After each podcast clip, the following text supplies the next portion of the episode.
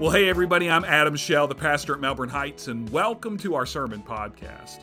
And right now at Melbourne Heights, we are in the middle of a sermon series where we're talking about a problem that every family faces.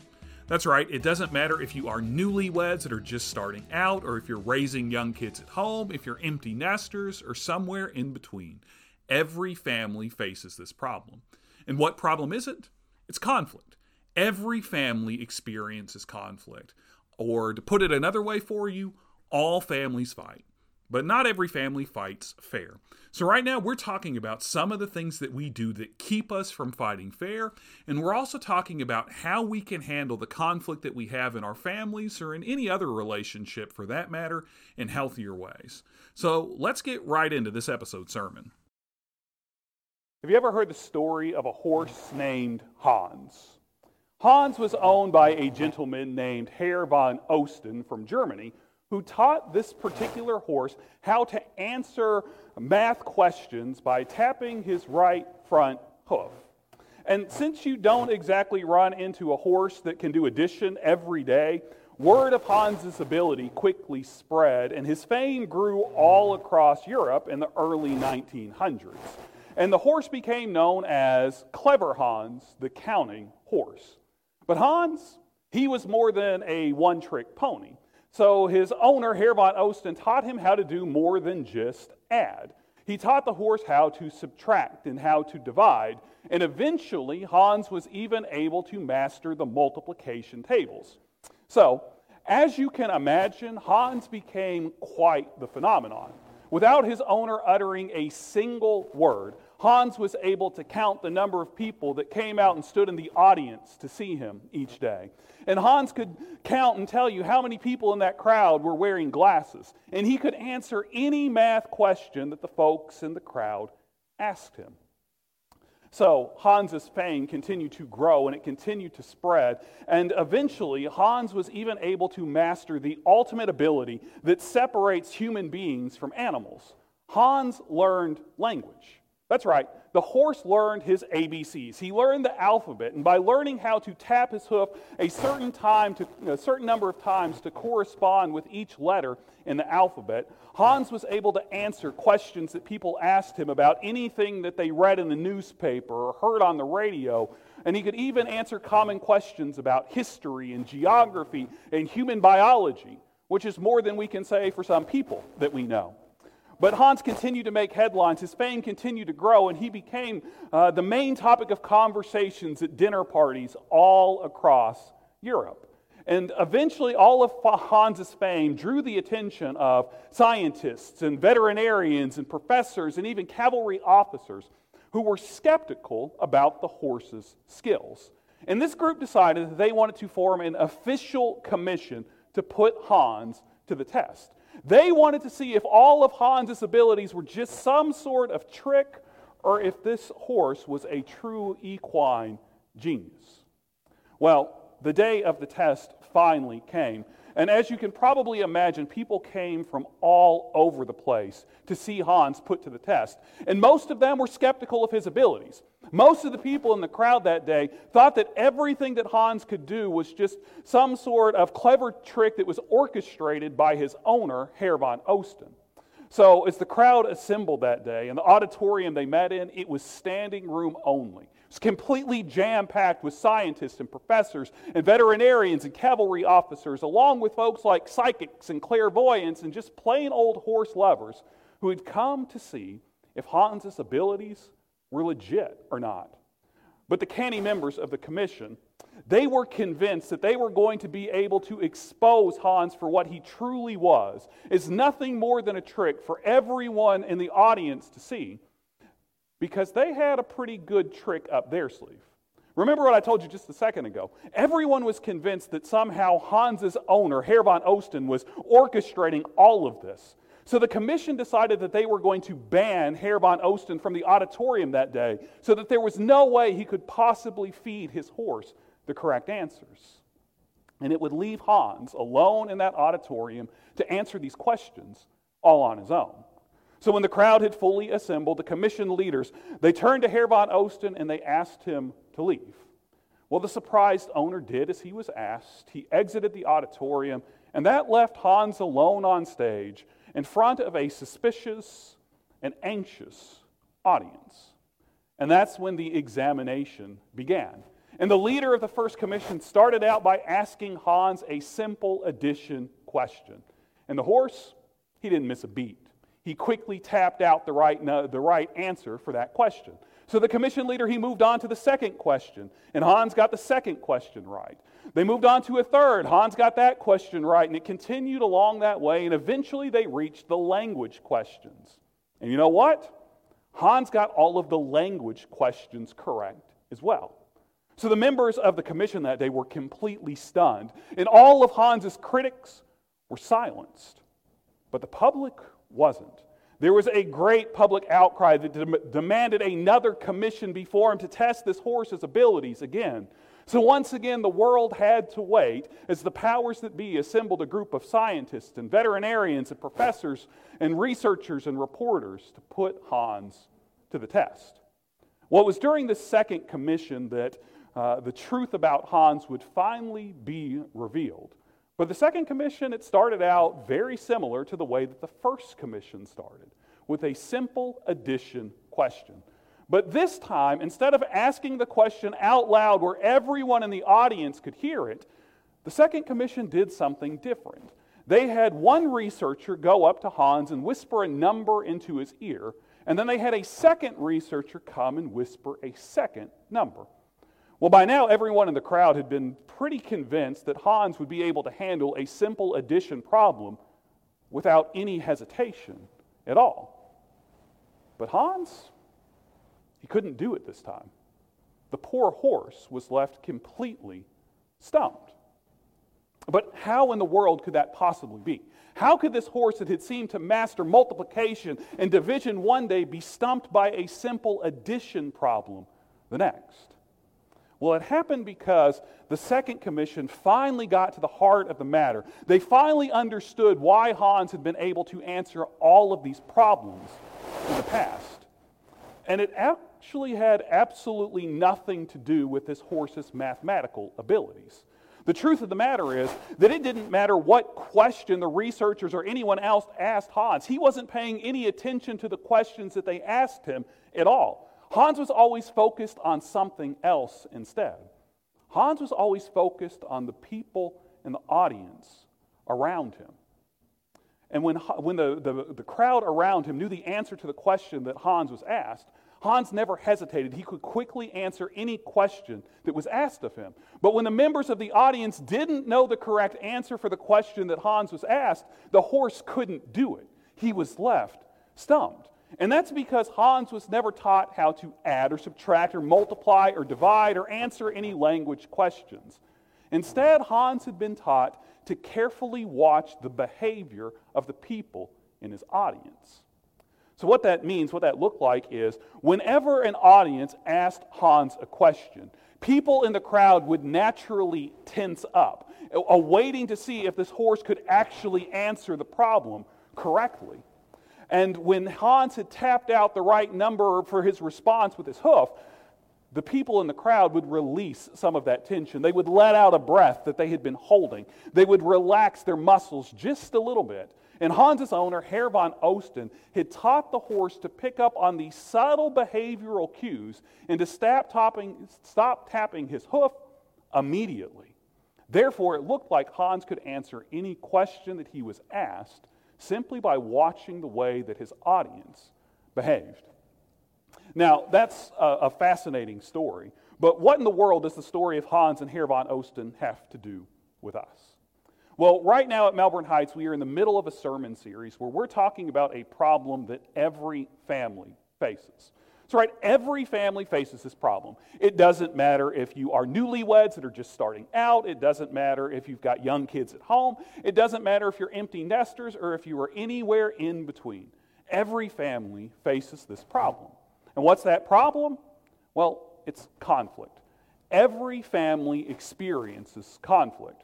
Or to put it another way for you, all families fight. All families fight. But not all families fight fair.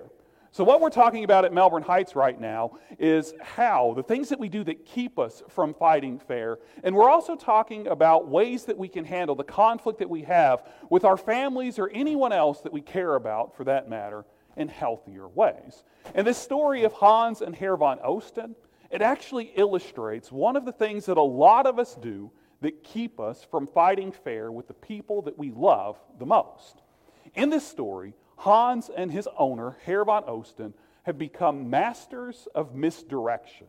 And by using misdirection, they are able to convince thousands upon thousands of people that Hans can add, subtract, multiply, and divide when all the horse can really do is watch the behavior of people. And when it comes to the conflict that we have with our kids, with our parents, with our partners, with our spouses, or anyone else in our lives, many of us become masters of misdirection as well. Here's what I mean a lot of us don't like to deal with conflict directly. So instead, we like to beat around the bush. We like to give off subtle hints and subtle cues that something's going on that's made us upset. And we just hope that whoever it is that we have a problem with or that we're upset with will somehow figure out that we're mad with them or mad at them. So that means that we don't fight fair when we refuse to deal with a problem head on. We don't fight fair when we refuse to deal with a problem head on. And we actually have a term for this type of behavior, this behavior of refusing to deal with a problem head on. We call this behavior passive aggressive behavior.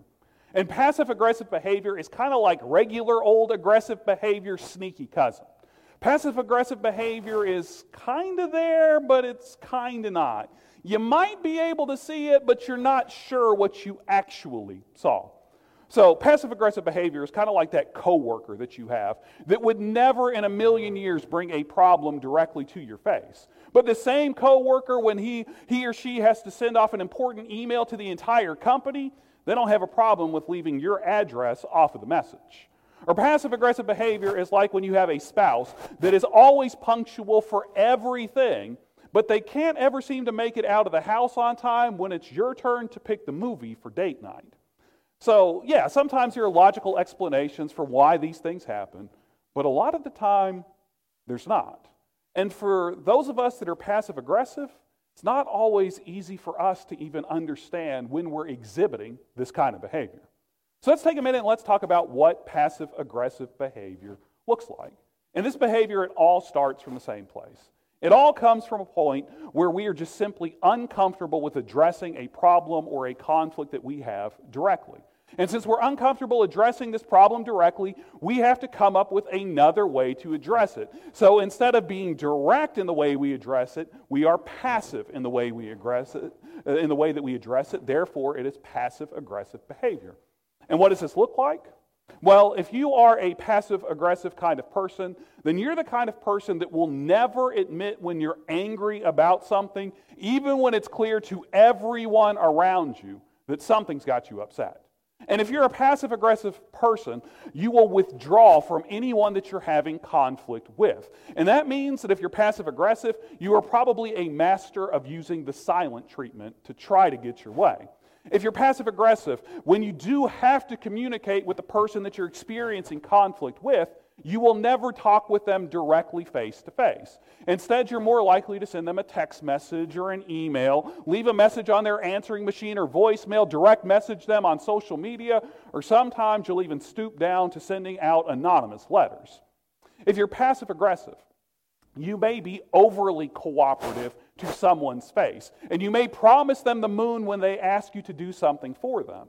But as soon as their back is turned, you become completely uncooperative altogether, and you don't do a single thing that you said you would do.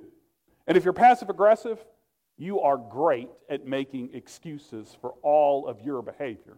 You never have a problem with coming up for a reason why you couldn't possibly be wrong and why the other person couldn't possibly be right.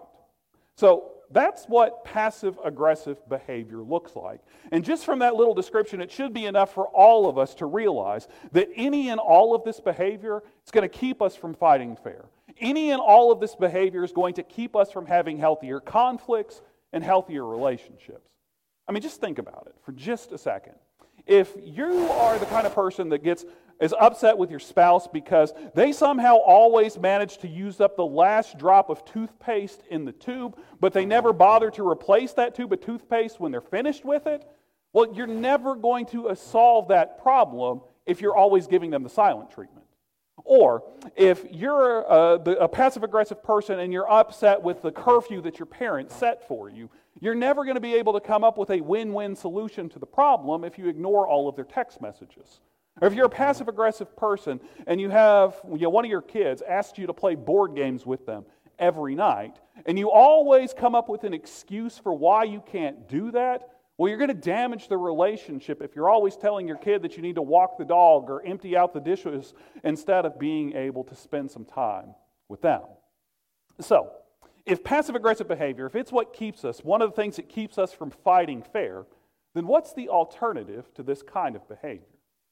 Well, the Apostle Paul, who is the foremost missionary and theologian of the first century, is going to tell us a story in the scripture passage that we're going to be looking at today that shows us the alternative to passive aggressive behavior.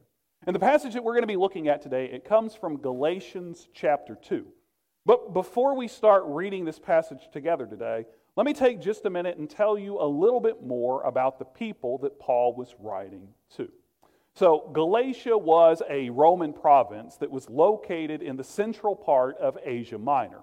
And according to the book of Acts, Paul travels through the area of Galatia on all three of the trips that he takes across the Roman Empire to share the good news of Jesus. And on one of these journeys in particular, Paul gets sick along the way, and he has to stop in Galatia to recover from his illness. And while Paul is there, he's able to share the good news of Jesus with the people that are taking care of him in Galatia, and he's even able to start a church there. But Paul also understands that his calling is not to settle down in any one area. Paul is called to go out and continue to spread the good news of Jesus as far as he can and with as many people as he possibly can. So that means that Paul can't settle down in Galatia. He's going to have to leave this area. But just because Paul leaves Galatia, that doesn't mean that he leaves the people of Galatia behind. Instead, Paul stays in communication with them by sending them letters and receiving them from the church in Galatia. And Paul is always available whenever the Christians, whenever the church in Galatia has a problem. And in the story that we're going to be reading today from Galatians chapter 2, the people there are having a pretty big problem. There are people that have come to this area that Paul refers to as agitators. And these agitators have come to the church in Galatia, to the Christians in Galatia, and they're telling these people that they're not really following Jesus. These agitators are telling the church in Galatia that if they really want to follow Jesus, then all of the people, all of the members of the church need to obey and observe the Jewish law. So the agitators are telling the Christians in Galatia that they need, that all of the men inside of the church need to be circumcised, that everyone in the church needs to keep kosher with the things that they eat, and that everyone inside of the church needs to observe the Sabbath, and that they need to celebrate all of the Jewish festivals every single year. But there's a pretty big problem with all of this. Because not only is what these agitators telling the church in Galatia contrary to everything that Paul had told them as he was starting the church there, what these agitators are telling the Christians in Galatia about their faith is also contrary to the very gospel of Jesus itself. And that's because the gospel tells us that the only thing that we have to do to be saved is to believe in Jesus as our Lord and as our Savior. So, in the passage that we're going to read in Galatians 2, Paul's going to tell the church there a story about a time where he had this same argument, the same dispute about what it means for the Gentiles to be saved with another leader in the early church. And Paul has this dispute with a guy named Peter. And Peter, of course, is one of Jesus' first followers. And since we're talking about what we need to do to fight fair with our family today, I want you to pay attention to how Paul deals with the conflict that he's having with Peter. So let's take a look at the story that Paul tells us in Galatians chapter 2. We'll start reading together in verse 11. Here's what Paul writes But when Peter came to Antioch, I had to oppose him to his face. For what he did was very wrong. When he first arrived, he ate with the Gentile believers who were not circumcised. But afterwards, when some friends of James came, Peter wouldn't eat with the Gentiles anymore. He was afraid of criticism from these people who insisted on the necessity of circumcision. As a result, other Jewish believers followed Peter's hypocrisy, and even Barnabas was led astray by their hypocrisy. When I saw that they were not following the truth of the gospel message, I said to Peter in front of all the others, Since you, a Jew by birth, have discarded the Jewish laws and are living like a Gentile, why are you now trying to make these Gentiles follow the Jewish traditions? So, did you see how Paul dealt with the conflict that he was having with Peter in the story that we just read? When Paul starts having this conflict with Peter, does Paul start giving Peter the silent treatment because he's upset with him? Does Paul leave the table that he's sitting at at the dinner party when Peter's refusing to eat with any of the Gentiles and go to another table at that dinner party and tell all of the guests seated around that table about how poorly Peter is behaving? Does Paul try to trick Peter into eating like a Gentile in front of all of his Jewish friends by slipping a little bit of bacon into his Caesar salad? Of course not. Paul doesn't do any of those things. And Paul instead Paul tells us that he goes directly to Peter to address the problem that he's having. Paul goes directly to Peter and he tells Peter that he's upset with the way that Peter is behaving. Paul goes directly to Peter and he calls him out for going back on his word about the way that Gentiles should be treated. Paul goes to Peter and he calls him out because the way that Peter is acting is leading other believers astray. His, his hypocrisy is causing other people to misbehave. And when Paul does all of this, he's doing exactly what Jesus tells us to do when we face conflict as well. In Matthew chapter 18, verse 15, Jesus tells us this If your brother or sister sin against you, go and correct them when you're alone together. And you know what? I'm sure that Peter wasn't happy about any of this. I'm sure that Peter didn't like it when Paul went to him and called him out for the way that Peter was behaving. But you know what else? I also think Peter appreciated the fact that Paul was willing to come with him and address this issue directly.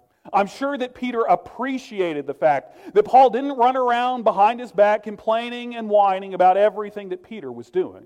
I'm sure that Peter appreciated the fact that Paul cared enough about him and their friendship to deal with this issue head on and to have the difficult conversation that needed to follow. And you know what? The same thing is true for us when we're dealing with conflict with our kids, with our parents, with our partners, with our spouses, or with anyone else in our lives. We may not like it when somebody comes to us and they tell us that, we're up, that they're upset with us. And we may not be happy when somebody calls us out for something that we've said or something that we've done.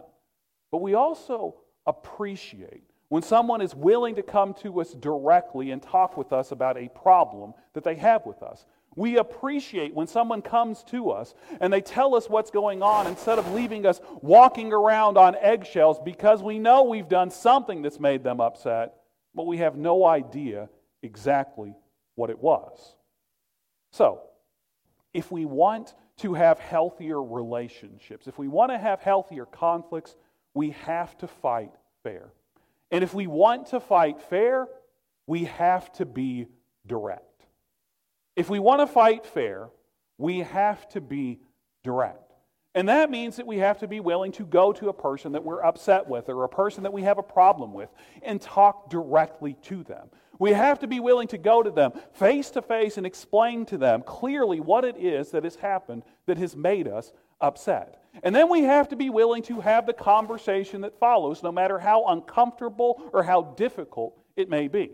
And yes, these conversations won't always be easy conversations to have. These conversations will be hard. And yeah, sometimes these conversations won't resolve the problem that you have entirely. And sometimes these conversations won't resolve the problems that you have at all. And a lot of the time, these conversations will never go the way that you envision them going.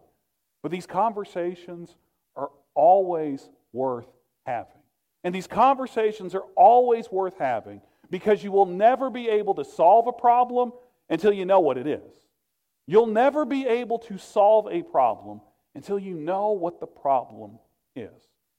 Now, I wish I could stand up here this morning and tell you that there are three steps that you can follow that will help you have these difficult conversations and deal with these problems directly. Or I wish I could stand here and give you a, a 10 point checklist that will help you resolve any problem that you have with a person face to face. But the truth is, conflict doesn't work that way. There's not a step by step process that you can follow through every single time that will always lead you to a win win solution and to healthier relationships in the end. But like I said, these conversations are still worth having, even though they'll be difficult, even though they'll be messy, even though they don't always lead to the solution that you want. So, if you want to have those healthier relationships and fight fair with your family, you've got to leave the passive aggressive behavior behind. You got to be willing to tell somebody when you're upset with them instead of beating around the bush. You have to be willing to talk to somebody face to face and giving instead of giving them the silent treatment or only dealing with them through text messages or emails. You have to be willing to set aside all of the pettiness and bitterness that we sometimes carry into these relationships and deal with problems head on. And when you're willing to do that, when you're willing to address these problems head on, it may not solve all of the problems, but it is going to help you have healthier relationships with the people that you love and care about the most. And you'll also find that it helps you fight a lot more fair with your family. Let's pray together. God, as we come to you in this word of prayer, we are just thankful as always for the chance that we have to worship you. And we thank you for the message and reminder that we've heard today, God. You know, God, that one of the things that keep us from fighting fair is our unwillingness to address problems that we have directly, God. You know that far too many of us prefer to lean on passive aggressive behavior where we act out and simply hope that the person that we're upset with will eventually figure out what's going on. But God, that's not the way that you want us to handle conflict. You want us to deal with things directly. It's what Paul did when he was dealing with the situation with Peter. It's what Jesus tells us to do when he's teaching inside of the Gospels. And it's even the way that you handle the problem of sin in this world by sending your son to come directly to us to deal with the issue. So, God, let us follow your example. Let us be willing to go to people and talk with them face to face. Let us be willing to have conversations no matter how difficult and uncomfortable they may be. Let us be willing to work to keep our relationships as healthy as we can and to try to fight fair with the people we love the most. We pray it all in Jesus' name. Amen.